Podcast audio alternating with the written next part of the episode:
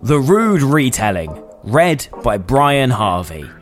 If you're offended easily, then this isn't the Christmas story for you. Hello there, how are you? Well, welcome to another Rude Retelling. This is uh, part two, and this one is called The Nutcracker. And uh, I don't know this one either, so uh, here goes.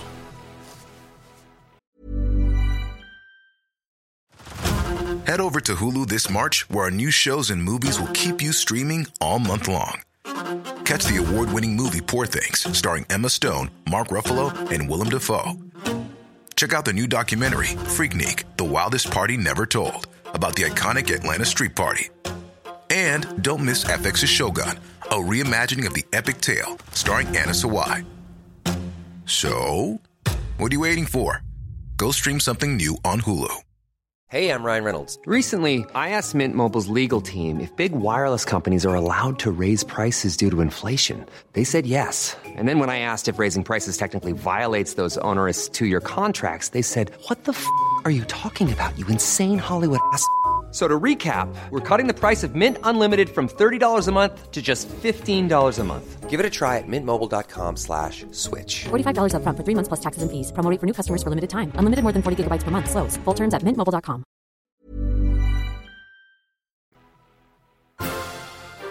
The Nutcracker, Rude Retelling by me. Yeah? Episode one. This is the story of the Nutcracker. You know that ballet you see on T V each Christmas? Well, you've never heard it like this before. Let's take out the dancing and sprinkle a bit of rude retelling into the mix. And this is the Nutcracker in a way that you never knew you needed. We start on what the book calls the long, long day of the twenty-fourth of December. Or taking it out of fucking idiot speak, the normal length day of Christmas Eve. The children of Doctor Stahlbaum, no, I don't know how to say it either, weren't allowed in the parlour, and definitely not the drawing room. Fuck me, someone's doing all right. A fucking parlour and a fucking drawing room, isn't it? Frederick and Maria. Let's call them Fred and Maz. Fred and Maz could hear some rustling and rattling, followed by a gentle knocking coming from the forbidden rooms. Forbidden rooms. We've all heard about forbidden rooms, haven't we? Yeah. It was their godfather, and Maz started to clap her little hands in excitement for her present. Their godfather wasn't a handsome man. No, no, no. He wasn't fortunate like some people. He was small and thin, and his face was full of wrinkles. His right eye had a large patch over it, and he had no hair. How unfortunate. But he was a master craftsman. He understood all about clocks, watches, woodwork, key rings, all sorts. He was a master with his skills and would create something unique and amazing for Fred and Maz every Christmas. It was Christmas Eve, and Maz knew that that meant it was the night she could finally open her present from her godfather. Now, I beg you, dear listener, whatever your name may be, I'm going to call you Bob, or Bobina, if you're a girl. Remember back to how excited you were when you saw those Christmas presents under the tree. The anticipation of opening what you knew you were going to love, whatever Santa had got for you.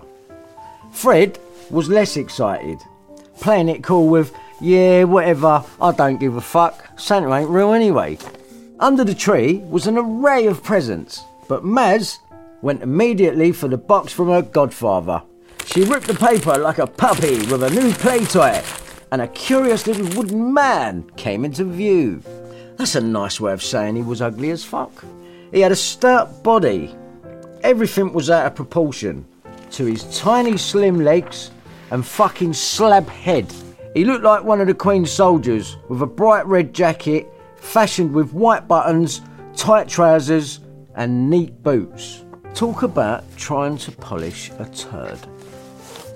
"He's wonderful," cried Maz, blinded by the Christmas excitement at the work in front of her, to which most would have questioned if her godfather was starting to lose the plot. "He cracks the hardest nuts with his teeth," said her godfather. Fucking innuendos. "He took the nutcracker doll from Maz and demonstrated by putting his nuts between the teeth. He screamed in pain before realising it should be edible nuts." Fred had heard of all the excitement and started to give a shit. He lined up a bunch of nuts to crack and smiled each time. Crack, crack, crack, crack, crack, crack. And out of his mouth fell the nuts. Maz grabbed the nutcracker back shouting, "My poor dear nutcracker," as she held him close in a warm embrace.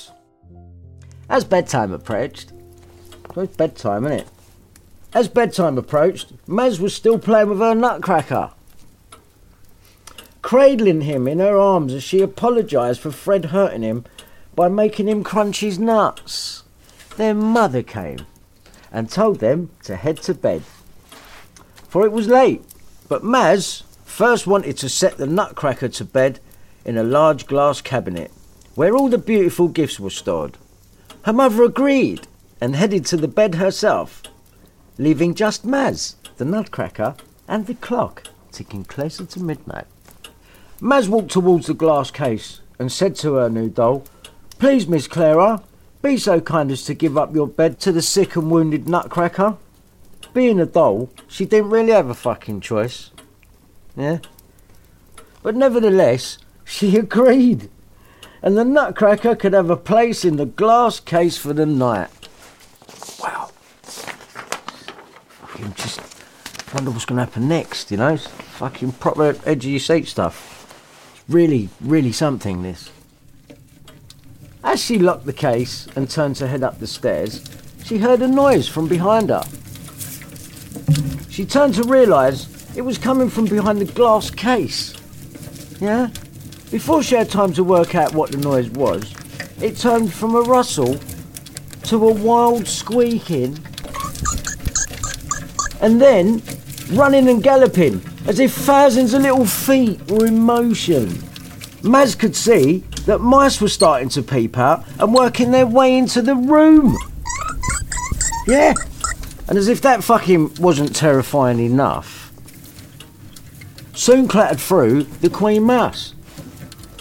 Did she have a crown? Well, yes. But one on each of her seven heads. What the actual fuck? What was this bloke on when he wrote this?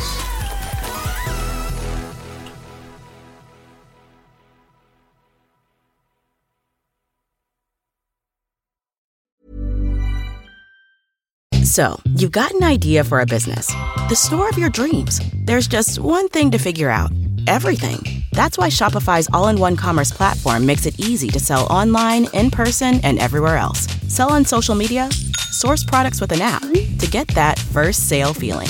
It's the only solution that gives you everything you need to sell everywhere you want. So when you're ready to bring your idea to life, power it up with Shopify. Sign up for a one dollar per month trial period at shopify dot com slash listen.